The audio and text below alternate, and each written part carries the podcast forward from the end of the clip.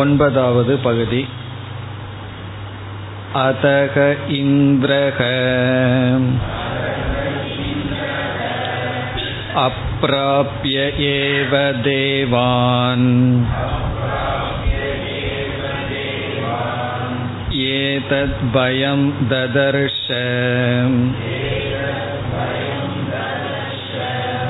यतैव खलु अयमस्मिन् शरीरे साद्वलङ्कृते साद्वलङ्कृतो भवति सुवसने सुवसनक परिष्कृते परिष्कृतः एवमेव अयमस्मिन् अन्धे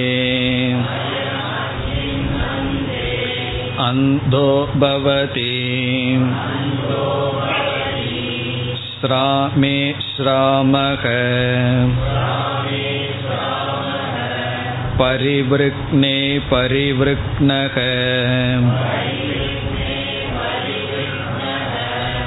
अस्यैव शरीरस्य। नाशम् अणो येष नश्यति। नागमत्र। भोग्यं पश्यामि इति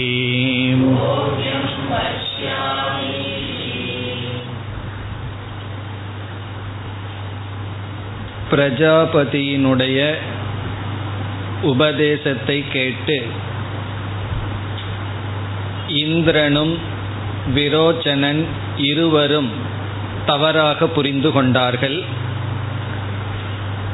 கண்ணில் எது தெரிகின்றதோ அது ஆத்மா அதுவே பிரம்ம அதுதான் அமிர்தம் என்ற வாக்கியத்தை கேட்டு கண் ஒரு பிரதிபிம்பம் செய்கின்ற கருவியைப் போல என்று புரிந்து கொண்டு பிரதிபிம்பத்தில் எது தெரிகின்றதோ அது ஆத்மா என்ற அடிப்படையில் இந்த ஸ்தூல சரீரம் ஆத்மா என்று புரிந்து கொண்டார்கள். பிறகு விரோச்சனன் அந்த அறிவுடனேயே அசுரலோகத்தை அடைந்து இந்த சரீரத்தை நாம் அலங்கரிக்க வேண்டும். இந்த சரீரத்திற்கு கொடுக்கின்ற சுகம்தான் சத்தியம் என்று ஒரு விதமான சார்வாக்க மதத்தை உருவாக்கினான் என்று பார்த்தோம். சென்ற பகுதியுடன் விரோச்சனன் ஸ்தூல சரீரத்தை ஆத்மா என்று புரிந்து கொண்டு மகிழ்ச்சியாக திரும்பிவிட்டான் என்று பார்த்தோம். இனி இந்திரனுடைய நிலை என்ன? என்பதைத்தான் இப்பொழுது பார்க்க ஆரம்பிக்கின்றோம். அதை முதல் வரியில் பார்த்தால் அதக இந்திரக அப்பிராபிய ஏவ தேவான் ஏதத் பயம் ததர்ஷ. அத இந்திரக இந்திரனானவன் அப்பிராபிய தேவான் தேவலோகத்தை அடைவதற்கு முன் ஏதத் பயம் ததர்ஷ. இப்படிப்பட்ட ஒரு பயத்தை பார்த்தான். அவனுக்குள் ஒரு பயம் தோன்றியது. ஒரு தோஷத்தை பார்த்தான். எதில் தோஷத்தை பார்க்கின்றான் என்றால் தான் புரிந்து கொண்ட அறிவில் தோஷத்தை பார்க்கின்றான். பயத்தை பார்க்கின்றான். ஸ்தூல சரீரம்தான் ஆத்மா என்று புரிந்திருந்தான் நினைத்து கொண்டிருந்தான். அந்த அறிவில் ஒரு குறையை பார்க்கின்றான் ஒரு தோஷத்தை பார்க்கின்றான். அதைத்தான் இங்கு பயம் என்ற சொல்லால் சொல்லப்பட்டது. பிறகு அடுத்த பகுதிகளெல்லாம் அந்த இந்திரனுடைய மனதில் ஓடிய எண்ணங்கள்.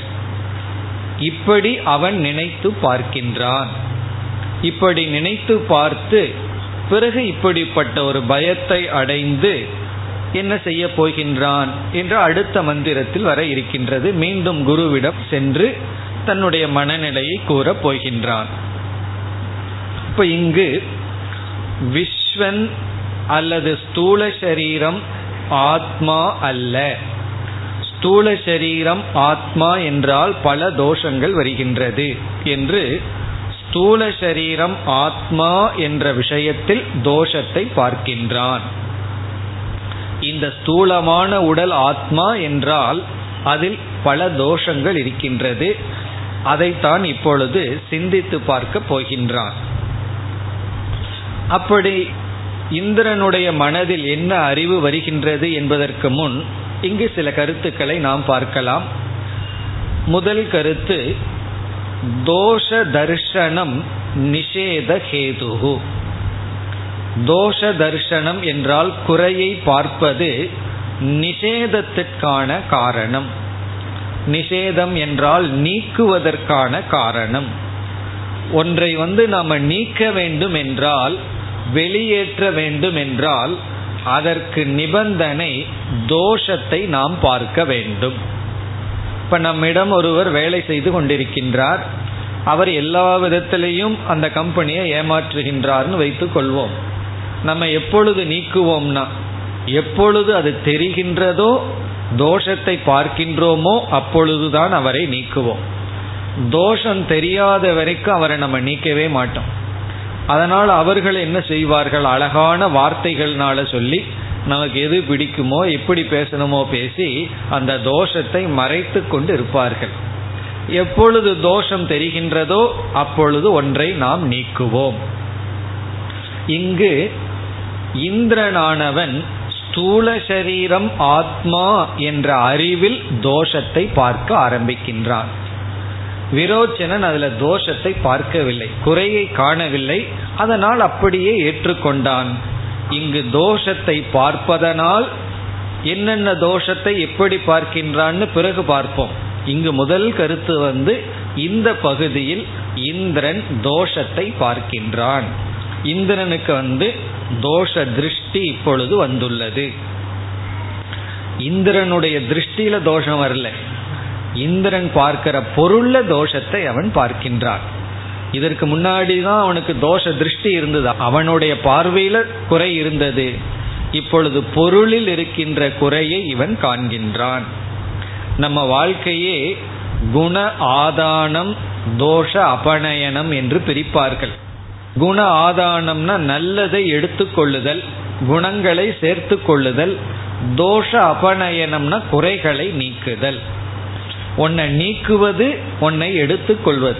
இப்படித்தான் நம்மளுடைய முழு வாழ்க்கை சென்று கொண்டு இருக்கின்றது.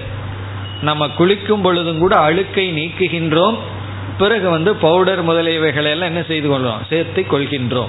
அப்படி குணங்களை எடுத்துக்கொண்டு அசுத்தங்களை தோஷங்களை நீக்குகின்றோம். அப்படி நாம் ஆத்மாவிடம் பல அசுத்தங்கள் சேர்ந்துள்ளது. இந்த பகுதிப்படி சொல்லணும்னா மூணு அசுத்தம் சேர்ந்துள்ளது. ஸ்தூல சரீரம் சூக்ம சரீரம் காரண சரீரம்னு மூன்று விதமான அழுக்குகள் ஆத்மாவுக்கு அல்லாதது சேர்ந்துள்ளது.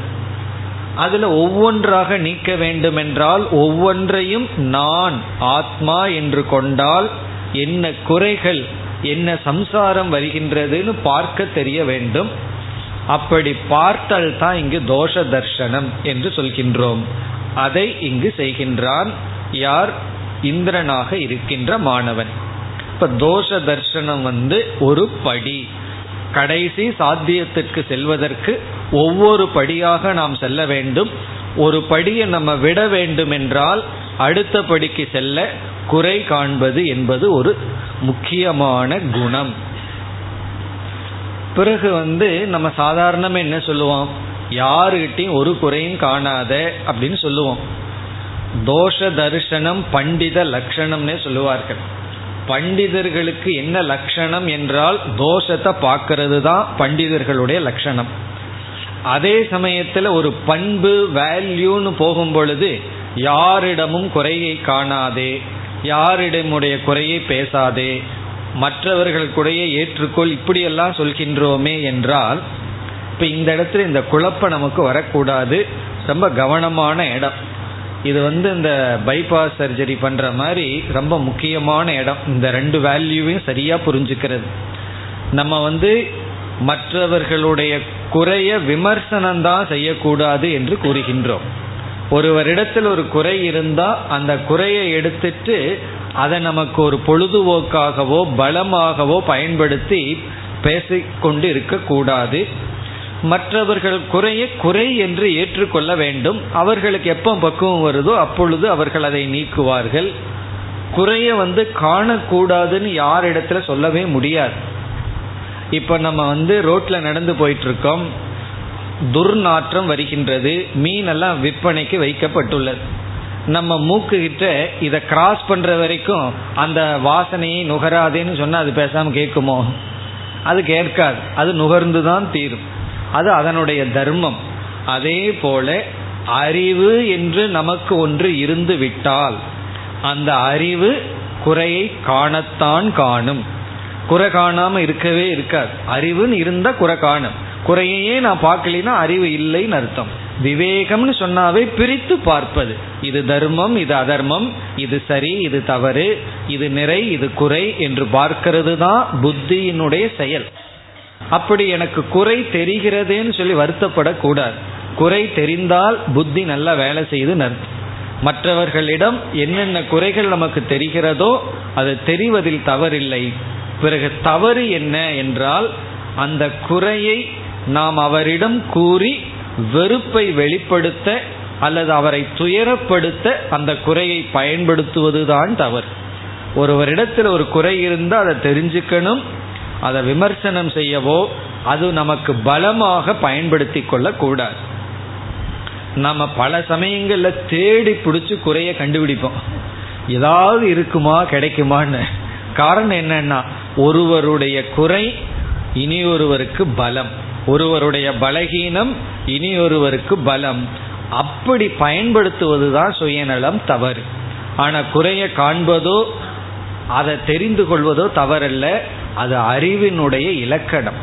நமக்கு உண்மையிலேயே வேதாந்தத்தில் நம்ம வந்து மோட்சத்தை நோக்கி செல்ல வேண்டும் என்றால் எந்த அளவுக்கு அறிவானது குறைய காணுதோ அந்த அளவுக்கு தான் அதிலிருந்து நீங்க முடியும் நமக்கு வைராகியமும் வரும். ஜென்ம மிருத்யு ஜரா வியாதி துக்க தோஷ அனுதர்ஷனம் பகவான் என்ன சொல்லியிருக்கார்? தோஷ தர்ஷனம் போதாது தோஷ அனுதர்ஷனம்ங்கிறார் அந்த தோஷத்தை மீண்டும் மீண்டும் பார்க்க வேண்டும். அப்பொழுதுதான் அதில் இருக்கிற மோகம் நம்மை விட்டு நீங்கும். அப்படி குறை பார்ப்பதோ குறைய மனதுக்குள்ள சிந்திப்பதோ தவறு கிடையாது. அது எதற்கு என்றால் நமக்கு வைராகியம் வருவதற்கு. ஆகவே இனிமேல் வருகின்ற பகுதியில் இந்திரன் தோஷத்தை பார்க்க போகின்றான். அவனுடைய புத்தியில தோஷம் தெளிவாகின்றது. அது அவனுடைய முன்னேற்றத்தை காட்டுகின்றது. அப்படி தோஷம் எங்க இருக்கோ எங்க இருக்கிறது நமக்கு தெரிகிறதோ அதைத்தான் நம்மால் நீக்க முடியும். ஒன்னை நம்ம ரிஜெக்ட் பண்றோம்னா அதுல தோஷத்தை பார்க்கறதுனால தான் சாதாரணமா நம்ம நடக்கிற வாழ்க்கையில தான் ஒரு கம்பெனியில வந்து ஒரு பொருள் வெளியாயிட்டு வந்து கொண்டு இருக்குதுன்னா எங்க குறை இருக்கோ அதை கண்டுபிடிச்சா உடனே என்ன செய்வோம்? அதை விற்பனைக்கு விடமாட்டோம் அதை நாம் நீக்குவோம். அப்படி இங்கு மூணு சரீரத்தை நம்ம நீக்க வேண்டும் என்றால் அந்த சரீரத்தில் இருக்கின்ற குறைகளை காண வேண்டும். பிறகு விரோச்சனன் எதை பார்த்துட்டு இருக்கான்னா அதுல இருக்கின்ற சுகத்தை பார்க்கின்றான். அதில் இருக்கிற மேலோட்டமா கிடைக்கின்ற சுகத்தை பார்க்கின்றான். ஒரு நாணயத்தினுடைய இனியொரு பகுதியை அவன் பார்க்கவில்லை. குறைய பார்க்கவில்லை. நம்ம ஏன் விஷயங்களை நோக்கி ஓடிக்கொண்டிருக்கின்றோம் போகங்களை நோக்கி ஓடுகின்றோம் என்றால் அதில் இருக்கின்ற சுக அம்சம் மட்டும் நம்முடைய புத்தியில் ஸ்புரிக்கின்றது. அதில் இருக்கின்ற துக்க அம்சம் அதில் இருக்கின்ற தோஷ அம்சத்தை நம்முடைய மோகமானது மறைத்து நாம் பார்க்காமல் இருக்கின்றோம். அதனால தான் அதை நோக்கி போறோம். அதிலிருந்து ஒருவர் திரும்பி வருகின்றார் என்றால் அவர் வந்து சுக அம்சம் எவ்வளவு இருக்கோ அதற்கு மேல துக்கம் அதிகம் என்கின்ற உணர்வு வந்த காரணத்தினால். அப்படி இங்கு இந்திரனுக்கு தோஷ தரிசனம் ஏற்பட ஆரம்பிக்கின்றது. அவருடைய புத்தி தர்ஷனம் நல்லா இருக்கிறதுனால இங்கு தோஷ தர்ஷனம் ஏற்படுகின்றது. அது வந்து முதல் கருத்து. இப்போ மற்றவர்கள் குறைய பார்க்க கூடாதுங்கிறது தவறு. மற்றவர்கள் குறைய தெரிந்து கொள்ள வேண்டும். அதை நம்ம பலமாக நமக்கு அதை சாதகமாக பயன்படுத்தக்கூடாது. அதை அவர்களிடம் திரும்ப திரும்ப சொல்லி புண்படுத்தவும் கூடாது. ஆனால் குறையை தெரிந்து கொள்ள வேண்டும். அப்படி தெரிந்து கொள்றதுதான் ஞானம். அப்படி தெரிந்து கொள்வதுதான் முன்னேற்றம். அது முதல் கருத்து. பிறகு இந்த பகுதியிலிருந்து நமக்கு கிடைக்கின்ற இரண்டாவது வேல்யூ அது ரொம்ப முக்கியம். இரண்டாவது கருத்து என்னவென்றால் இதுவும் மற்ற உபனிஷத்தில் நமக்கு புகட்டிய கருத்து தான் குருவானவர் ஒரு நிலை வரைதான் உபதேசம் செய்ய முடியும். குருவினுடைய பங்கு ஒரு பகுதி தான் பிறகு சிஷ்யனானவன் ஸ்வயமாக சிந்திக்க வேண்டும். குரு வந்து எல்லாத்தையும் கொடுத்து சிஷியனுக்கு மோட்சத்தை கொடுக்க முடியாது. அதனால தான் குருவுக்கு எந்த சிஷ்யனுக்கு மோட்சத்தை கொடுக்கலாங்கிற சக்தி கிடையாது. அந்த வாய்ப்பு குருவுக்கும் கூட பகவான் கொடுக்கப்படவில்லை. அப்படி கொடுத்திருந்தா யாரையெல்லாம் அவருக்கு பிடிக்குதோ அவருக்கு மோட்சத்தை கொடுத்துருவார். யாரையெல்லாம் பிடிக்கலையோ அவர் கொடுக்க மாட்டார். அந்த சக்தி குருவுக்கும் கூட கிடையாது. அப்படி பிறகு யாருக்கு இருக்கின்றதுன்னா குரு வந்து எவ்வளவு முடியுமோ அதற்குன்னு ஒரு லிமிட்டேஷன் இருக்கு வரையறை இருக்கு. அவ்வளவுதான் அவரிடமிருந்து உதவி வருகின்றது. அதற்கு பிறகு சிஷ்யனானவன் தன்னுடைய சுய முயற்சியில் அந்த அறிவை பெற்று அதை நிலைப்படுத்தி கொள்ள வேண்டும் அல்லது உயர வேண்டும். குரு வந்து ஃபிஃப்டி பர்சன்ட்னு சொல்லலாம். இந்த பர்சன்டேஜ் எல்லாம் இதில் போட முடியாது. ஆனால் எல்லாத்துக்கும் எதை எடுத்தாலும் பர்சன்டேஜ்லேயே பேசி பேசி அது ஒரு பர்சன்டேஜ் சொன்னா தான் புரியும். எதை எடுங்க எவ்வளவு பர்சன்ட்னு கேட்டு கேட்டு அதனால என்ன சொல்லலாம்? ஃபிஃப்டி பர்சன்ட்னு சொல்லலாம். மீதி ஃபிஃப்டி பர்சன்ட் யாருகிட்ட இருக்கு? என்றால் சிஷ்யனுடைய ஸ்வயம் அவருடைய கையில் இருக்கு.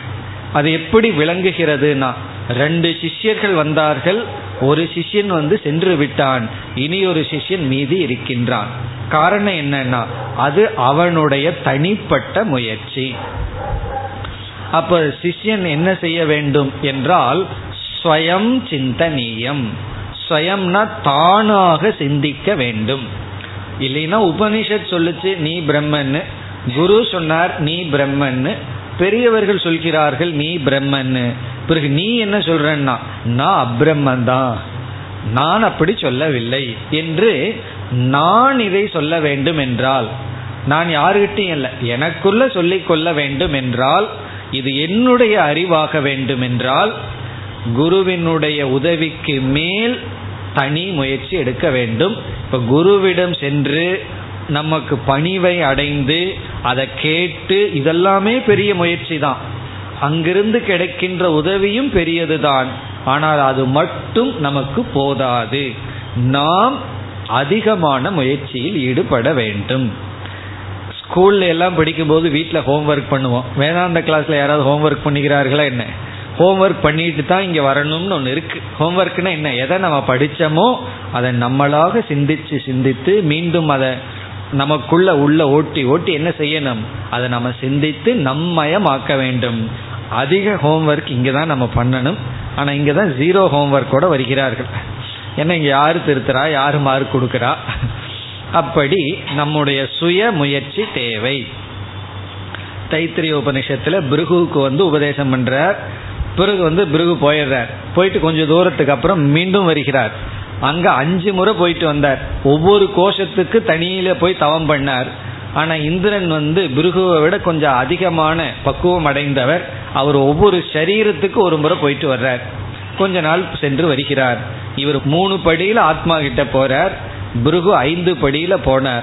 இந்த கதையெல்லாம் எதை காட்டுகிறதுனா குருவிடமிருந்து கேற்றுப்பட்ட ஞானத்தை சுயமாக சிந்திக்க வேண்டும் என்று ஸ்வ பிரயத்தனத்திற்கு முக்கியத்துவம் சாஸ்திரம் கொடுக்கின்றது.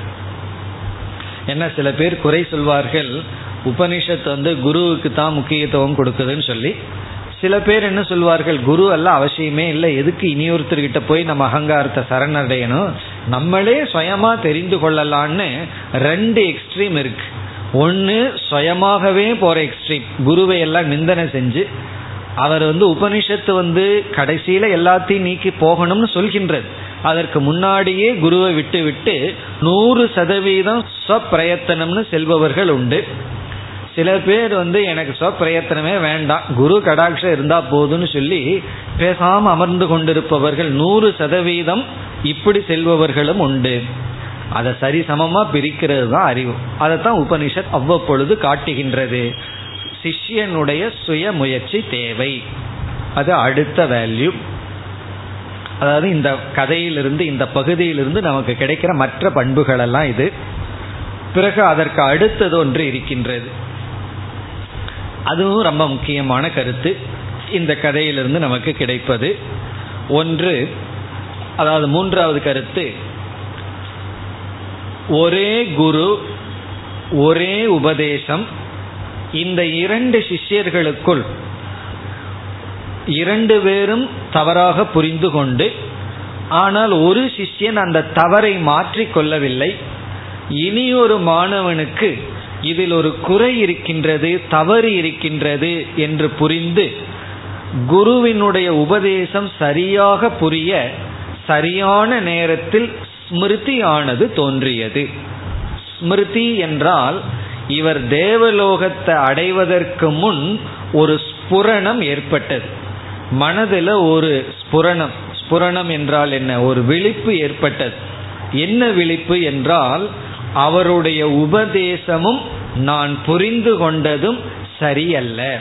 அவர் இதை உபதேசிக்கவில்லை. அவர் ஏதோ உபதேசிச்சார். நான் தவறாக புரிந்து கொண்டேன். அப்ப என்னுடைய புரிந்து கொள்வதில் ஒரு குறை இருக்கின்றது. அவருடைய உபதேசம் இதை குறிக்கவில்லை. நான் என்ன புரிஞ்சிட்டனோ அதை அவர் உபதேசிக்கவில்லை என்ற ஒரு ஸ்புரணம் ஸ்மிருதி ஏற்பட்டு பிறகு ஆழ்ந்து சிந்தித்து மீண்டும் குருகுலத்திற்கு வருகின்றார். இதற்கு காரணம் என்ன? இவருக்கு இப்படி ஒரு ஸ்மிருதி ஏற்பட்டு திரும்பி வர காரணம் என்ன? குரு வந்து அவருக்கு மட்டும் கொஞ்சம் எக்ஸ்ட்ராவா சொல்லி கொடுத்தாரா? அல்லது என்ன காரணம் என்றால் அதை இங்கு சங்கரர் மிக தெளிவாக சொல்கின்றார். அதற்கு காரணம் அவர்கள் செய்த தர்மம் அல்லது புண்ணியம் அல்லது சித்த சுத்தி. இந்திரனிடமிருந்த சித்த சுத்தியின் காரணமாக இந்த ஸ்புரணம் ஏற்பட்டது. இந்த விவேகம் வந்தது. அத புண்ணியம்னு சொல்லலாம் அல்லது தர்மம்னு சொல்லலாம். என்ன சொன்னாலும் கடைசி கருத்து என்னன்னா அசுரனுக்கு இல்லாத தேவர்களிடம் ஒரு எக்ஸ்ட்ராவா ஒன்று இருந்தது. அதுதான் நமக்கு வேலை செய்கின்றது. அப்ப என்னதான் புத்தி இருந்தாலும் கூட அந்த புத்தி சரியான நேரத்தில் வேலை செய்யணும்னா குருகுலத்துக்கு மீண்டும் இவன் சென்று மீண்டும் பாடத்தை தொடர வேண்டும் என்றால் அப்படி இவனை தள்ளுவது இவனிடம் இருந்த சித்த சுத்தி மன தூய்மை. அப்படி இந்த இடத்துல சங்கரர் சொல்றார் இந்த தேவர்களிடம் கிரௌரியம் குரூரத்தன்மை மற்றவங்களை ஹிம்சப்படுத்தாத குணம் இருந்த காரணத்தினால் குறிப்பா அஹிம்சை என்பதை இவன் பின்பற்றின காரணத்தினால் அந்த அஹிம்சையினுடைய பலன்தான் இந்த அறிவு இவனுக்கு வந்தது. இந்திரனுக்கு ஏற்பட்டது. அசுரர்களுக்கு ஏற்படவில்லை. காரணம் மற்றவர்களை ஹிம்சைப்படுத்திய காரணத்தினால். இதிலிருந்து நமக்கு என்ன தெரிகின்றது என்றால் நல்ல குணங்கள் குறிப்பா இந்த அஹிம்சைங்கிறது வேதாந்தத்துக்கு ரொம்ப முக்கியம். மற்றவங்களை நாம் ஹிம்சப்படுத்தி கொண்டு இந்த அறிவை அடைய முடியாது. அப்படி அடைந்தால் விரோச்சனன் என்ன அடைஞ்சானோ அந்த அறிவைத்தான் அடைய முடியும். சரியான அறிவை அடைய வேண்டும் என்றால் மற்றவங்களுக்கு ஹிம்சை செய்யக்கூடாது. அந்த ஹிம்சை செய்தால் அந்த ஹிம்சையினுடைய பலன் நமக்கு ஹிம்சை. மற்றவங்களுக்கு எவ்வளவு ஹிம்சை பண்றோமோ அதே ஹிம்சை நமக்கு எப்படி என்றால் தப்பான கருத்தை அல்லது அசுரர்களுடைய உபனிஷத்தை பின்பற்றி இருப்போம். அசுரர்களுடைய உபனிஷத்தை பின்பற்றினா வருவது துக்கம் என்று அடுத்த கருத்தாக இங்கு சங்கரர் நமக்கு குறிப்பிடுவது சித்த சுத்தி தான் நம்முடைய அறிவினுடைய ஸ்மிருதியை தூண்டுவதற்கான காரணம். சித்த சுத்தி இல்லைன்னா கரெக்டா அந்த நேரத்தில் மறந்து போயிடும் பிறகு யார் நமக்கு ஞாபகப்படுத்துவான்னா நம்முடைய தர்மம். இப்ப இதெல்லாம் இந்த கதையிலிருந்து நமக்கு கிடைக்கின்றது. இனி எப்படிப்பட்ட தோஷத்தை இந்திரன் பார்த்தான்? இதுல நம்ம பார்த்த கருத்து இந்திரன் வந்து ஸ்தூல சரீரம் ஆத்மாங்கிற விஷயத்துல தோஷத்தை பார்க்கின்றான். அந்த தோஷத்தை பார்க்கிறது ஞானியினுடைய பண்டிதனுடைய லட்சணம்னு பார்த்தோம் அதுல தவறு கிடையாது. அது பண்பு என்று வரும் பொழுது அது தோஷத்தை விமர்சனம் செய்து நாம சுயநலமாக பயன்படுத்தக்கூடாதுன்னு பார்த்தோம். அடுத்ததாக குரு உபதேசத்திற்கு மேல் சுயமாக நாம் சிந்திக்க வேண்டும். காரணம் என்னன்னா சிரவணத்துல மட்டும்தான் குரு நிற்கிறார் மனநம் நிதித்தியாசனத்துல அதிக ரோல் சிஷியனுக்கு தான் வருகின்றது. மனநத்துல கொஞ்சம் உதவி குருவிடம் இருந்து வருகின்றது. நிதித்தியாசனம்னு வரும்பொழுது ஹண்ட்ரட் பர்சன்ட் குருவிடம் இருக்கின்ற உதவியை விட்டு விடுகின்றோம். நம்ம ஹண்ட்ரட் பர்சன்ட் சிரவணத்துல குருவ நாடி இருக்கோம். பிறகு கொஞ்சம் வந்து ஒரு இருபத்தஞ்சு சதவீதம் தான் மனநத்துல குருவ நாடு இருக்கின்றோம். நூறு சதவீதம் குருவை விட்டுட்டு சுய முயற்சியில் இருக்கோம் நிதித்தியாசன காலத்தில். அப்படி சுய முயற்சி தேவை. அதை இந்த கதை புகட்டுகின்றது. பிறகு இந்த புத்தி நமக்கு வர வேண்டும் என்றால் தர்மம் அகிம்சையை பின்பற்றி இருக்க வேண்டும். இனி நம்ம மந்திரத்திற்குள் சென்றால் இந்திரன் எப்படிப்பட்ட தோஷத்தை பார்த்தான் என்று இங்கு கூறப்படுகிறது. இனி இந்திரனுடைய சிந்தனையை இப்பொழுது பார்க்கின்றோம். இதுதான் அவன் பார்க்கின்ற தோஷம். இந்திரனுடைய என்ன ஓட்டங்கள் என்ன? மந்திரத்திற்குள் சென்று பார்க்கலாம். எதைவ கலு? எதைவ கலுன இவ்விதம். எவ்விதமானது? அயம் அஸ்மின் ஷரீரே. இந்த உடலானது. அயம் அஸ்மின் ஷரீரேன இந்த உடலில். சாது அலங்கிருதே. சாத்வலங்கிருதோ பவதி. இப்ப இவ்விதம் இந்திரனானவன் சிந்திக்கின்றான். இந்த உடல் அலங்கரிக்கப்படும் பொழுது அஸ்மின் ஷரீரே சாத்வலங்கிருதே சதி. இந்த ஷரீரமானது அலங்கரிக்கப்படும் பொழுது என்ன இவர் வந்து குருவானவர் என்ன செய்தார்? இவங்களுக்கு புரிந்து கொள்ள வேண்டும்னு ஒரு பரீட்சை வைத்தார். ஒரு டெஸ்ட் செய்தார். என்ன? உங்களை எல்லாம் அலங்காரம் செய்து கொள்ளுங்கள். நல்ல ஹேர் கட் எல்லாம் செய்து கொள்ளுங்கள். பரிஷ்காரம் எல்லாம் செய்துட்டு மீண்டும் பாருங்கள். நல்ல உடைகளை எல்லாம் அணிந்து கொண்டு மீண்டும் பிரதிபிம்பத்தை பாருங்கள் நல்லா சொல்லி பார்த்தார். இப்போ அது இப்பொழுது இந்திரனுக்கு வேலை செய்கின்றது. சொல்கின்றான் சாது அலங்கிருத்தே. மிக நம்மை அலங்கரிக்கும் பொழுது சாத்வலங்கிருத்தக பவதி. அந்த பிரதிபிம்பமும் அலங்கரிக்கப்பட்டதாக தெரிகிறது. இந்த உடல் அலங்கரிக்கப்படும் பொழுது அந்த பிரதிபிம்பத்திலும் புதிய அலங்காரத்தை பார்க்கின்றோம். பிறகு என்ன? சுவசனே சுவசனக. இந்த உடல் நல்ல ஆடைகளை அணியும் பொழுது அந்த பிரதிபிம்பமும் நீரிலேயோ கண்ணாடியிலேயோ பார்க்கின்ற நம்முடைய பிரதிபிம்பமும் நல்ல ஆடைகளுடன் இருக்கின்றது. சுவசனே சுவசனக. பரிஷ்கிருதே பரிஷ்கிருதக பரிஷ்கிருதே என்றால் அதாவது முடிய நீக்குவது நிகங்களை வெட்டுவது இப்படி பரிஷ்காரம் செய்யும் பொழுது அங்கும் அதுவே நடக்கின்றது. பரிஷ்கிருதே பரிஷ்கிருதக ஏவம் ஏவ இப்பொழுது சற்று ஆழ்ந்து செல்கின்றான். கொஞ்சம் ஒருபடி உள்ளே இந்திரன் சென்று சிந்திக்கின்றான்.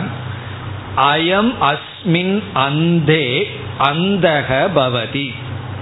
இந்த சரீரம் குருடாகி விட்டால் அந்தகன ரெண்டு கண்ணும் இந்த சரீரத்துக்கு சென்று விட்டால். யோசித்து பார்க்கின்றான். இரண்டு கண்களும் சென்று விட்டால் அந்தக பவதி அந்த பிரதிபிம்பத்துக்கு அதே கதிதான். ரெண்டு கண்ணு நம்மை விட்டு சென்று விட்டால் பார்வையற்றவர்கள் ஆகிவிட்டால். அந்தக என்றால் இரண்டு கண்களையும் இழந்து விட்டால் இந்த உடல் இரண்டு கண்களையும் இழந்து விட்டால் அந்த பிரதிபிம்பத்தில் என்னாகின்றது? அந்த பிரதிபிம்பமும் அப்படியேதான் காட்டும். ஸ்ராமே ஸ்ராமக. ஸ்ராமே என்றால் ஒரு கண்ணை இழந்து விட்டால். அல்லது இனி ஒரு பொருள் இருக்கின்றது ஏதாவது அங்கங்களை இழந்து விட்டால் கையையோ காலையோ இழந்து விட்டால் சிராமகங்கிறது ரெண்டு பொருள். ஒரு பொருள் வந்து ஒரு கண்ணு போய்விட்டால் அல்லது அங்கத்தில் ஹீனம் ஏற்பட்டு விட்டால் சிராமக. அந்த பிரதிபிம்பத்துக்கும் அதே கதிதான். அடுத்தது பரிவிருக்னே பரிவிருக்னக. பரிவிருக்னக என்றால் இந்த உடல் வந்து கூன் விழுந்து விட்டால். இந்த கூன் விழுகிறது அல்லது உடலுக்கு வந்து ஒரு நோய் வருவது இதெல்லாம். உடலில் மாற்றம் ஏற்பட்டு விட்டால். குறிப்பா இந்த இடத்துல கூன் ஏற்படுதல். அப்படியே முதுகு வளைஞ்சிரும். சில பேர் ரொம்ப வயதானவர்களை பார்க்கலாம். நேரா அவர்களால் நடந்து செல்ல முடியாது. அப்படி உடலில் ஒரு மாற்றம் வக்ரதா என்று சொல்வது. பரிவிருக்கணம்னா வக்கரதா என்றால் ஸ்ட்ரெயிட்டா இல்லாம கோணையாக இருத்தல். அதெல்லாம் உடலுக்கு ஏற்பட்டால் பரிவிருக்னக இந்த பிரதிபிம்பத்துக்கும் அதே கதிதான் ஏற்படுகின்றது. பிறகு அஸ்ய ஏவ ஷரீரஸ்ய நாசம் அணு ஏசக நஷ்யதி. இந்த ஷரீரம் நாசத்தை அடைந்து விட்டால் அந்த பிரதிபிம்பத்துக்கு அதே கதிதான். அஸ்ய ஷரீரஸ்ய நாசம் அணு இந்த ஷரீரம் அழிவுக்கு உட்பட்டது. அப்போ பிரதிபிம்பமும் அழிகின்றது. நான் என்ன புரிந்து கொண்டேன்? பிரதிபிம்பத்தில் எது தெரிகிறதோ அதுதான் ஆத்மா அதுதான் அபயம் அதுதான் அமிர்தம் அதுதான் பிரம்மன்னு புரிந்து கொண்டேன். ஆனா பிரதிபிம்பத்துல தெரிகிற சரீரம் எப்படிப்பட்டதுன்னா அது வந்து அலங்காரங்கள் வந்து செல்வது போல ஆடைகள் வந்து செல்கிறது. ஆடை வந்து சரீரத்தினுடைய சுரூபம் அல்ல. நல்ல ஆடைகளை போடுறோம் பிறகு எடுத்து விடுகின்றோம். அப்ப ஆடை வேறு சரீரம் வேறு. அதே போல சரீரத்தில் இருக்கின்ற அங்கங்கள் இருக்கின்றது பிறகு இல்லாமல் செல்கின்றது. அதே போல கண்கள் முதலியவைகள் எல்லாம் உடலுக்கு இருக்கு இல்லாம போகின்றது. பிறகு ஒரு காலத்துல என்ன ஏற்படுகின்றது? இந்த சரீரத்திற்கு நாசமே ஏற்படுகின்றது. அப்படி இந்த சரீரம் நாசத்துக்கு உட்பட்டது. இப்படி ஒரு தோஷத்தை பார்க்கின்றார். முதல் தோஷம் என்னவென்றால் பரதந்திரம். பரதந்திரம்னா இது சார்ந்து இருக்கின்றது. சுதந்திரமாக இல்லை. எதை போல? பிரதிபிம்பத்தை போல. பிரதிபிம்பம் வந்து சுதந்திரமா இல்லை. நம்ம வந்து கண்ணாடியில முகத்தை பார்க்கிறோம். அந்த கண்ணாடியில் இருக்கிற முகம் சுதந்திரமாக இல்லை. அது நம்முடைய ஒரிஜினல் முகத்தை சார்ந்து இருக்கிறது. அப்படி பிரதிபிம்பத்தில் எது பார்க்கின்றேனோ அது உண்மைனா பிரதிபிம்பம் சார்ந்து இருக்கிற தத்துவம். அப்படி என்றால் ஸ்தூல சரீரமும் சார்ந்திருக்கின்றது. அவயவங்களை எல்லாம் சார்ந்திருக்கின்றது. பிறகு இரண்டாவது பார்த்த தோஷம் அபக்ஷயக. முதல்ல பரதந்திரம் இரண்டாவது அபக்ஷயம். அபக்ஷயம்னா கண்ணு வரவும் போகும் உடலில் இருக்கின்ற அங்கங்கள் எல்லாம் மாறுதல் அடைகின்றது. மாறுதல் சொல்வதை விட தேய்தல் அடைகின்றது. பரிவிருக்னகன்னு சொன்னா என்ன? தேய்வடைகிறது. அது அப்படியே இருப்பதில்லை. நம்ம ஒரு கார் வச்சிருக்கோம் இவ்வளவு கிலோமீட்டர் ஓடுனா சர்வீஸுக்கு வாங்கன்னு சொல்கிறார்கள். காரணம் என்னன்னா அவ்வளவு கிலோமீட்டர் ஓடிடுதுன்னு சொன்னா சில ஸ்பேர் பார்ட்ஸ் எல்லாம் என்ன ஆயிருக்கும்? தேஞ்சு போயிருக்கும். அதே போல சரீரத்துக்கு அப்படித்தான். இத்தனை வருஷத்துக்கு அப்புறம் ஹாஸ்பிட்டலுக்கு வாங்க.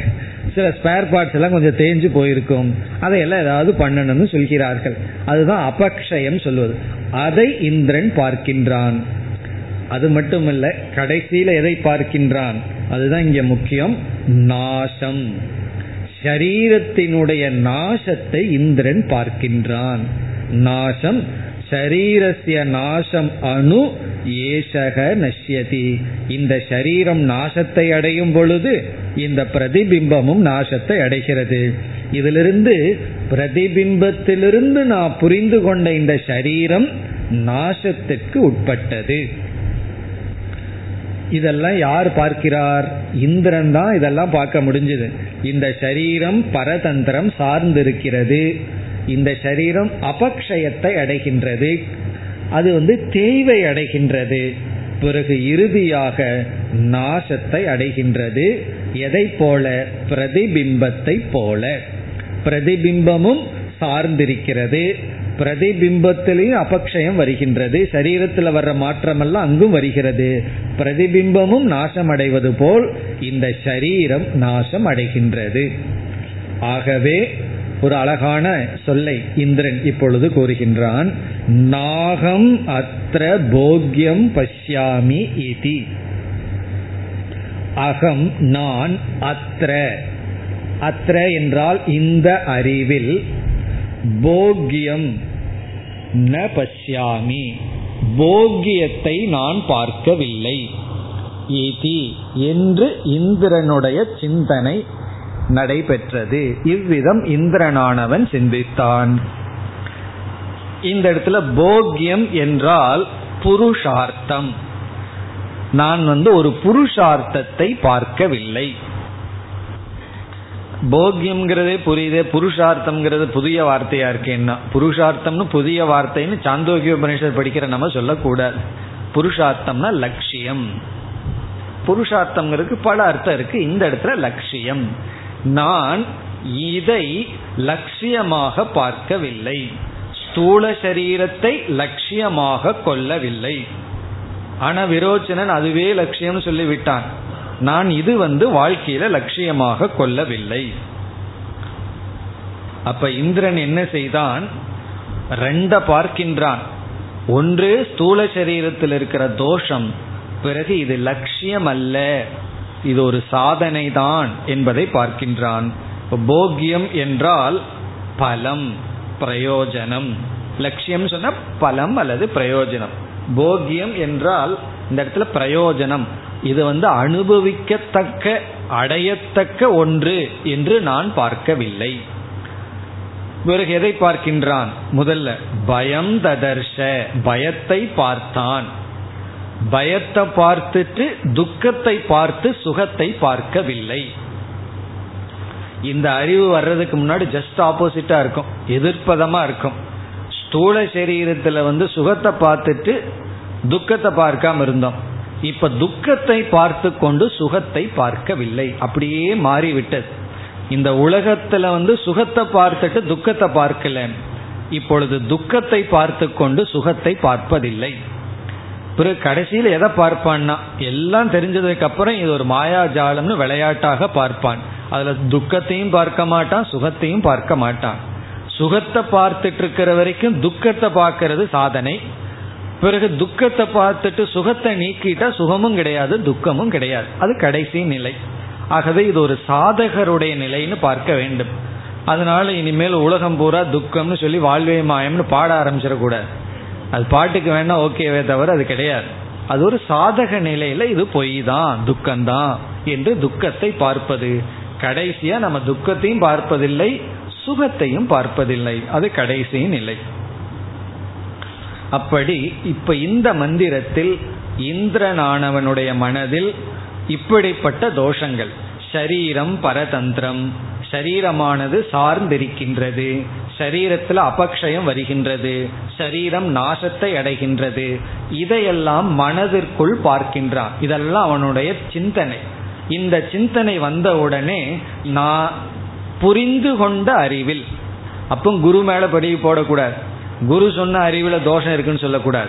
அவர் சொல்லி அதை நான் புரிந்து கொண்ட விஷயத்தில் ஒரு போகியத்தை பார்க்கவில்லை. அவர் ஏதோ சரியா தான் சொன்னார். ஆனா நான் இப்படி புரிந்துள்ளேன். இந்த அறிவில் இப்படிப்பட்ட குறை இருக்கின்றது என்று இந்திரன் இப்படிப்பட்ட ஒரு சிந்தனையை மேற்கொண்டான். இனி சிந்தனையை மேற்கொண்ட இந்திரன் என்ன செய்கின்றான்? நேரடியாக குருவிடம் செல்கின்றான். என்று தன்னுடைய மனநிலையை பகிர்ந்து கொள்கின்றான். அடுத்த மந்திரங்கள். சசமிப்பாணிः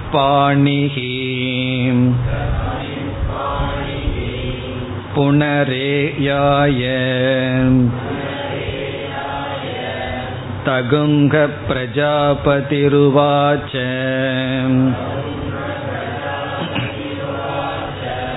மகவன். यच्चान्तहृतयः प्राव्राजीः सार्धं विरोचनेन किमिच्छन् पुनरागम इति सहोवाच यथैव खलु अयं भगवः अस्मिन् शरीरे साद्वलङ्कृते साद्वलङ्कृतो भवति सुवसने सुवसनक परिष्कृते परिष्कृतः एवमेव अयम् अस्मिन् अन्धे अन्धो भवति श्रामे श्रामः परिवृक्ने परिवृक्नः अस्यैव शरीरस्य नाशम् अणो येष नश्यति नाकमत्र भोग्यं पश्यामि इति एवमेव एष मघवन् इति क उवाच एतं तु एव ते भूयः अणुव्याख्यास्यामि वस अपराणि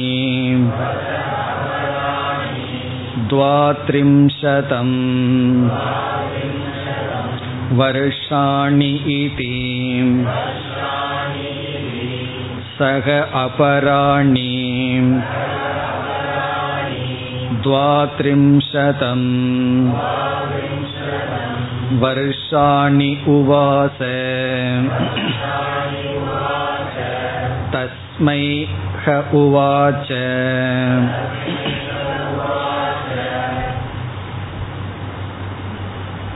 இவ்விதம் இந்திரனுடைய மனதில் சிந்தனை ஏற்பட்டது பிறகு இந்திரனுடைய ரெஸ்பான்ஸ் இந்திரன் இப்பொழுது என்ன செய்கின்றார் சக சமிப்பாணிகி புனக ஏயாய. சமிப்பாணியுடன் மீண்டும் குருவை அடைகின்றார். சக இந்திரக அந்த இந்திரன் சமித்தை கையில் ஏந்தியவராக புனக இரண்டாவது முறை ஏயாய. ஏயாய என்றால் குருவை அடைகின்றார். நான் ஏற்கனவே சமித்தெல்லாம் எடுத்துட்டு வந்தாச்சு ரெண்டாவது முறையெல்லாம் எடுக்க மாட்டேன்னு சொல்லல. மீண்டும் சமித்தை எடுத்துக்கொண்டு நான் மீண்டும் எதுக்கு தயாராகின்றேன்? சேவைக்கு தயாராகின்றேன். இல்லை அப்போ செஞ்ச சேவையை கணக்கு வச்சு இப்போ புதுசாக சொல்லுங்கன்னு அவர் சொல்லல. மீண்டும் நான் சேவைக்கு வருகின்றேன் என்று அந்த பணிவான மனதுடன் குருவிடம் செல்கின்றார். குரு என்ன செய்கின்றார்? அவருக்கெல்லாம் தெரிகின்றது இந்திரன் ஏன் வந்தான்னு சொல்லி. அங்கே ஏதோ உள்ள குழப்பம் இருந்ததுனால தான் ஆள் வர்றார். நல்லா தெளிவாக தன்னுடைய அறியாமையிலையும் மோகத்தில் இருந்திருந்தா வந்திருக்க மாட்டார்னு தெரியும். இருந்தாலும் குருவானவர் ஒன்றுமே தெரியாதது போல் கேட்கின்றார். இப்போ குரு என்ன கேட்கின்றார்னு இப்பொழுது பார்க்கலாம். இனி குருவானவர் இந்திரனிடம் பேசுகின்றார். தகுங்க பிரஜாபதிகி உவாச்ச. தம் இந்திரம் அந்த இந்திரனிடம் பிரஜாபதியானவர் இப்பொழுது கேட்கின்றார். இனி எல்லாம் பிரஜாபதியினுடைய வச்சனம். இந்திரனை பார்த்து குருவானவர் இவ்விதம் பேசுகின்றார். என்ன பேசுறார்? மகவன். மகவன் சொல்லி இந்திரனை அழைக்கின்றார். ஹே இந்திரா எது சாந்த ஹிருதயக பிராவ்ராஜீஹி? நீ வந்து சாந்த ஹிருதயத்துடன் சென்றுள்ளாயே. எது என்றால் எஸ்மாத். எந்த காரணத்தினால் சாந்த ஹிருதயகன்னா நான் உனக்கு ஒரு உபதேசம் பண்ணி அது உனக்கு புரிஞ்சிடுது எனக்கு புரிய வேண்டியதெல்லாம் புரிஞ்சிடுதுன்னு மன நிறைவுடன் பிராவ்ராஜிகின சென்றாய். எப்படி சென்றாய்? விரோச்சனேன. விரோச்சனுடன் சேர்ந்து சென்று விட்டாயே. ரெண்டு பேரும் எங்களுக்கு வந்த காரியமெல்லாம் முடிஞ்சது. நாங்கள் தெரிந்து கொள்ள வேண்டியது எல்லாம் தெரிந்து கொண்டோம்னு சொல்லி இரண்டு பேரும் சென்று விட்டீர்களே. இப்ப கேட்கிறார் கிமிச்சன் புனக ஆகமக. பிறகு என்ன விரும்பி மீண்டும் வந்துள்ளாய்? அப்படின்னு கேட்கிறார். ஒண்ணுமே தெரியாதது போல் அல்லது தெரியாமே இருக்கலாம். கிமிச்சன் இப்பொழுது எதை விரும்பியவனாக மீண்டும் சமிப்பாணியுடன் வந்துள்ளாய்? சமித்தை எடுத்துட்டு வரும்பொழுதே மீண்டும் சிஷியனா வர்றங்கிறது குருவுக்கு தெரிகிறது. உனக்கு தான் ஏற்கனவே புரிஞ்சிடுதே. நீ தான் மனநிறைவுடன் விரோச்சனனோட சேர்ந்து சென்று விட்டாயே. அப்படி இருந்தும் கிமிச்சன் எதை விரும்புபவனாக? புனக ஆகமக இதிக உவாச்ச. எதை விரும்புபவனாக மீண்டும் இப்பொழுது என்னிடத்தில் இங்கு வந்துள்ளாய்? என்று குருவானவர் கேட்கின்றார். இது பிரஜாபதிகி உவாச்சன் அங்க சேர்த்திக்கணும். இவ்விதம் பிரஜாபதியானவர் தம் இந்திரனிடம் கேட்கின்றார். இந்திரன் வந்து என்ன செய்கின்றான்? தான் எதை சிந்தித்தானோ அந்த சிந்தனை முழுவதையும் குருவிடம் பகிர்ந்து கொள்கின்றான். இப்படி என்னுடைய மனதில் ஒரு அறிவு ஏற்பட்டது என்று தன்னுடைய முழு சிந்தனை இப்பொழுது இங்கு சொல்லப்படுகிறது. ஆகவே இந்த மந்திரம் வந்து சென்ற மந்திரத்தை அப்படியே இங்கு வருகின்றது. அதனால சென்ற மந்திரத்தில எல்லாம் என்னுடைய பொருள் பார்த்து விட்டோம் எதைவ கலு அயம் பகவக. ஆனால் பகவக என்று பகவான் இறைவா என்று அழைத்து கூறுகின்றான். அஸ்மின் ஷரீரே சாத்வலங்கிருத்தே சாத்வலங்கிருதோ பவதி. இந்த உடல் அலங்கரிக்கப்பட்டால் பிரதிபிம்பமும் அலங்கரிக்கப்படுகிறது. சுவசனே சுவசனக. இதெல்லாம் சென்ற மந்திரத்தில் இருக்கிற அதே சொற்கள் தான் நல்ல ஆடைகள் உடலுக்கு கொடுத்தால் அதே ஆடைகள் அந்த அழகான ஆடைகளுடன் பிரதிபிம்பம் தெரிகிறது. பரிஷ்கிருதே பரிஷ்கிருதக. இந்த உடலில் பரிஷ்காரம் செய்தால் பிரதிபிம்பத்திலையும் ஒரு பரிஷ்காரம் தெரிகிறது. ஏவமேவ அயம் அஸ்மின் அந்தே அந்தக பவதி. இந்த உடல் வந்து குருடானால் இந்த சரீர இரண்டு கண்களும் இழந்தால் அங்கு இரண்டு கண்களும் இல்லை. ஸ்ராமே ஸ்ராமக. ஒரு கண் போனாலோ அல்லது குறைகள் இருந்தாலோ அங்கும் அதுதான் பரிவிருக்னே பரிவிருக்னக. உடல் மாற்றம் ஏற்பட்டால் கூணுதெல்லாம் ஏற்பட்டால் அதே கதிதான். அஸ்யேவ சரீரஸ்ய நாசம் அணு ஏஷக நஷ்யதி. இந்த உடலினுடைய அழிவின் கொண்டு அதுவும் அழிகின்றது. நாகமற்ற போக்கியம் பஷ்யாமி இதி. இப்ப இந்த இடத்துல வர்ற இதி என்பது இவ்விதம் தன்னுடைய எண்ணங்களை குருவிடம் பகிர்ந்து கொண்டான். இதற்கு முன்னாடி இவ்விதம் சிந்தித்தான். இப்பொழுது அந்த சிந்தனையை பகிர்ந்து கொள்கின்றான். இதுவும் ரொம்ப முக்கியம். காரணம் என்னன்னா சில குருவாக இருப்பவர்கள் யோக சாஸ்திரம் எல்லாம் படித்து இனி ஒரு மனசுல என்ன என்ன ஓடுதுன்னு தெரிஞ்சு வச்சுக்கலாம். பொதுவாக அந்த காரியத்தில எல்லாம் ஈடுபட மாட்டார்கள். அப்படியே அந்த அறிவு இருந்தாலும் அதை பயன்படுத்த மாட்டார்கள். அப்போ உண்மையிலேயே குருவுக்கு வந்து சிஷ்யனுடைய மனநிலை தெரியாது. எதற்கு வந்துள்ளான் அப்படிங்கிறது தெரியாது. ஏதாவது வியாபாரம் நல்லா நடக்கணும்னு ஆசீர்வாதத்துக்கு வர்றாரா? அல்லது வந்து சித்த சுத்தி வேணும்னு வர்றாரா? அல்லது சில சந்தேகங்களை நீக்கி கொள்ள வர்றாரா? அல்லது குருவுக்கு எவ்வளவு தெரிஞ்சிருக்குன்னு சோதனை போட வர்றாரா? ஒண்ணுமே தெரியாது குருவுக்கு. அப்ப சிஷ்யன் என்ன செய்தாகணும்? நான் எதற்காக வந்துள்ளேங்கிறத வெளிப்படுத்தி ஆக வேண்டும். இந்த வெட்டினரி டாக்டருக்கு தான் ஒரு பெரிய கஷ்டம். அந்த மிருகம் வந்து சொல்லாது எனக்கு வைத்த வலி தலைவலின்னு சொல்லி. ஆனால் மனுஷனாக இருந்தால் அப்படி இல்லை. டாக்டருக்கு பாதி உதவி செஞ்சிருவோம். எனக்கு இவ்வளோ கஷ்டம் இருக்குன்னு சொல்லி. அதே வேலையை தான் குருகிட்டையும் போய் செய்யணும். என்ன சொல்லணும்? என்னுடைய மனநிலை இப்பொழுது இப்படி இருக்கின்றது. அது சொல்றதுக்கு மன தைரியம் ரொம்ப வேணும். ஒரு குறை இருந்தால் அந்த குறையை சொல்றதுக்கு தைரியம் வேணும். அப்படி அதே போல எனக்கு இப்படிப்பட்ட எண்ணம் இருக்கின்றது என்று குருவிடம் சிஷ்யனானவன் தன்னுடைய மனநிலையை தெரிவிக்கின்றான். அப்பொழுதுதான் குருவுக்கு சௌரியமா இருக்கும். அந்த படியிலிருந்து ஆரம்பம் செய்யலாம். அதற்கு தகுந்தாற்போல என்ன செய்யலாம்? உபதேசத்தை துவங்கலாம். அப்படி இந்திரனானவன் தன்னுடைய மனதில் இருக்கின்ற எண்ணங்களை முழுமையாக கூறி எனக்கு இப்பொழுது ஸ்தூல சரீரத்தில் வைராகியம் வந்து விட்டது இந்த ஸ்தூல சரீரத்தை நான் நீக்கிவிட்டேன். அது நாசத்திற்கு உட்பட்டது. அப்படிப்பட்ட ஸ்தூல சரீரம் நீங்கள் உபதேசித்த ஆத்மா அமிர்தம் பிரம்ம அபய சுரூபம் அல்ல என்பதை இவன் கூறுகின்றான். கூறி பிறகு எதுதான் உண்மைன்னு தெரியல. இது உண்மை இல்லைன்னு தெரிஞ்சாச்சு. ஸ்தூல சரீரத்தை பிடிச்சிட்டு இருந்தோம் இந்த ஸ்தூல சரீரம் உண்மையல்லன்னு தெரிஞ்சாச்சு. ஆனா அதுலேயும் ஒரு குழப்பம். இவ்வளவு காலமா இதை நம்ம உண்மைன்னு நினைச்சிட்டு இருந்தோமே திடீர்னு எப்படி பொய்ன்னு நீக்கிறது அதுக்கு ஒரு பயம் வரும். உன்னை ரொம்ப காலமா உண்மைன்னு நினைச்சிட்டு இருந்தோம்னா திடீர்னு அதை பொய் என்று யாராவது சொன்னாலோ நமக்கே தெரிந்தாலோ முதல்ல ஒரு தயக்கமும் பயமும் வரும். அந்த தயக்கத்துடனும் பயத்துடனும் இந்திரன் நிற்கின்றான். அவனுக்கு முழு உறுதியுடன் ஸ்தூல சரீரத்தை நீக்கல. ஏன்னா இவ்வளவு காலம் அதைத்தான் ஆத்மானு நினைச்சிட்டு இருந்தோம். ஆகவே இப்பொழுது குருவானவர் என்ன செய்கின்றார்? சிஷ்யனுடைய அறிவை உறுதிப்படுத்துகின்றார். நீ சிந்திச்சது சரிதான். நீ பார்த்த தோஷத்தில் தோஷம் இல்லை தோஷ தரிசனத்தை அல்லவா அந்த தோஷ தரிசனத்துல தோஷம் இல்லைன்னு சொல்ற. நீ சரியாக சரியான தோஷத்தை பார்த்தாய். அது ரொம்ப முக்கியம். இந்த அத்தாரிட்டி குருவிடம் இருந்து வரும்பொழுது இந்த அறிவுல வந்து இருக்கிற பயம் சென்று விடுகிறது. சரிதான். இவர் வந்து நமக்கு இந்த அறிவை நிலைப்படுத்தி விட்டார். சில சமயங்கள்ல தர்ம விஷயத்துல சந்தேகம் வரும் பொழுது பெரியவர்கள் எல்லாம் வந்து இதுதான் உறுதியாக சொல்லும் பொழுது மனசுக்கு உறுதி வருவது போல் இனி குரு பேசுகின்றார். அடுத்த மூன்றாவது மந்திரம். ஏவம் ஏவ ஏஷக மகவன் இதி. இதுல ஒவ்வொன்றிலையும் பெரிய பெரிய சைக்காலஜி இருக்கு. ரொம்ப அழகா சொல்றார் ஏவம் ஏவ. சரிதான். நீ சொன்னது சரிதான். உன்னுடைய சிந்தனை சரிதான்.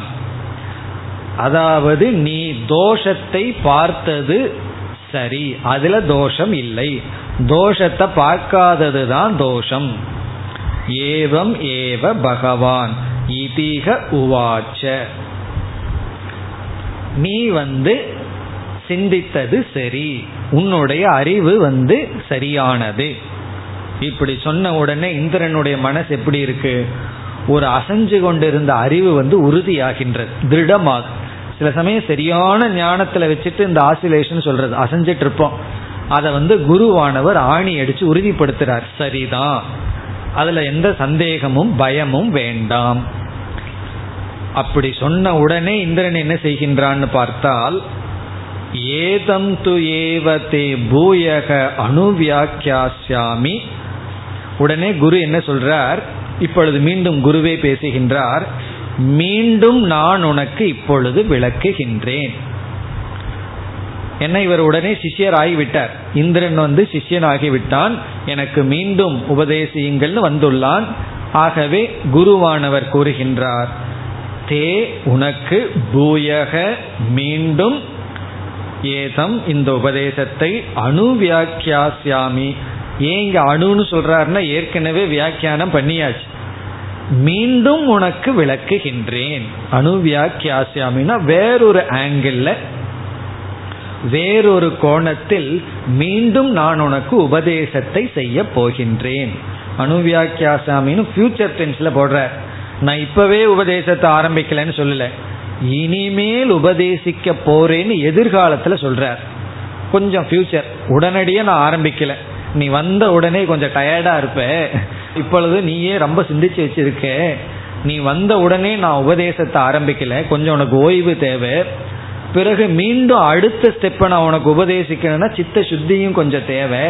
ஆகவே நான் உபதேசிக்க போகின்றேன்னு ஃபியூச்சர்ல சொல்றார். சரி எவ்வளவு காலத்துக்கு பிறகு உபதேசிப்பார்? எவ்வளவு மணி நேரம் அது அடுத்தது வருகின்றது? வச அபராணி துவாத்ரிம்சதம் வருஷாணி இதி. மீண்டும் முப்பத்தி இரண்டு வருடங்கள் இருப்பாயாக.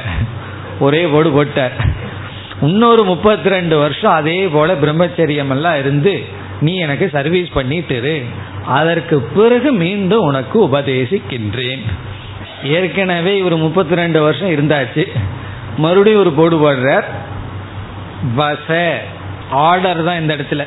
கெஞ்சுறதெல்லாம் கிடையாது. ரிக்வஸ்ட் எல்லாம் கிடையாது. வசன இருப்பாயாக. நீ இப்போ சிஷியனா வந்தாச்சு. அது ஓம் பிராரப்தம் என்னுடைய பிராரப்தம். அதனால என்ன வச நீ இருந்துதான் ஆகணும். என்னுடைய குருகுலத்தில் எவ்வளவுனா அபராணி. அப்புறம்னா எகெயின் மறுபடியும் துவா திரிம்சதம் வருஷாணி முப்பத்தி இரண்டு வருடங்கள். மறுபடியும் ஒரு முப்பத்தி ரெண்டு வருஷம் நீ இருப்பாயாக. அப்ப இது வரைக்கும் எவ்வளவு வருஷம் வாழ்ந்தாச்சு? ஏற்கனவே ஒரு முப்பத்தி ரெண்டு மறுபடியும் ஒரு முப்பத்தி ரெண்டு ரெண்டையும் கூட்டினா எவ்வளவு? அறுபத்தி நான்கு வருடங்கள் இப்போது ஆயாச்சு. உடனே அறுபத்தி நான்கு வருடங்கள் ஆகிவிட்டது. சக அபராணி துவா திரிம்சதம் வருஷாணி உவாச. அடுத்த ஸ்டேட்மெண்ட் மீண்டும் அந்த முப்பத்தி இரண்டு வருடங்கள் வாழ்ந்தார். வாழ்ந்து முடிந்தார். வாழ்ந்து முடிஞ்சிடுதான். அதற்கு பிறகு முப்பத்தி ரெண்டு வருஷத்துக்கு பிறகு தஸ்மை சக உவாச்ச. அதற்கு பிறகு மீண்டும் அவருக்கு உபதேசத்தை செய்கிறார். அவர் முப்பத்தி ரெண்டு வருஷம்னா நமக்கு ஒரு வாரமாவது ஆகணுமல்ல. அதனால மறுபடியும் ஒரு வாரத்துக்கு அப்புறம் நம்ம பார்ப்போம். ஆனால் அங்கெல்லாம் எப்படின்னா முப்பத்தி ரெண்டு வருஷத்துக்கு நம்மளும் முப்பத்தி ரெண்டு வருஷத்துக்கு அப்புறம் வாங்கன்னா யாரும் வரமாட்டோம்.